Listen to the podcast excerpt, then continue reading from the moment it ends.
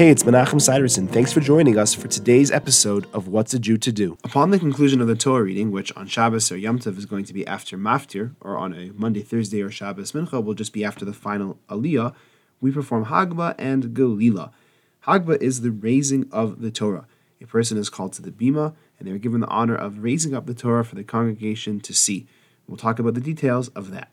The sages say that the person who performs Hagba receives as much reward as the combined reward of all those who were called up to the Torah. Of course, that's probably only going to apply if the mitzvah is performed properly with all of the details, which we'll spend some time learning. When the Gabbai is honoring someone with performing Hagba, he should be careful to choose a man who is capable physically of lifting the Sefer Torah easily. Extra skill is obviously required when the Sefer Torah is rolled near the beginning or the end, since then most of the weight will be borne by only one hand.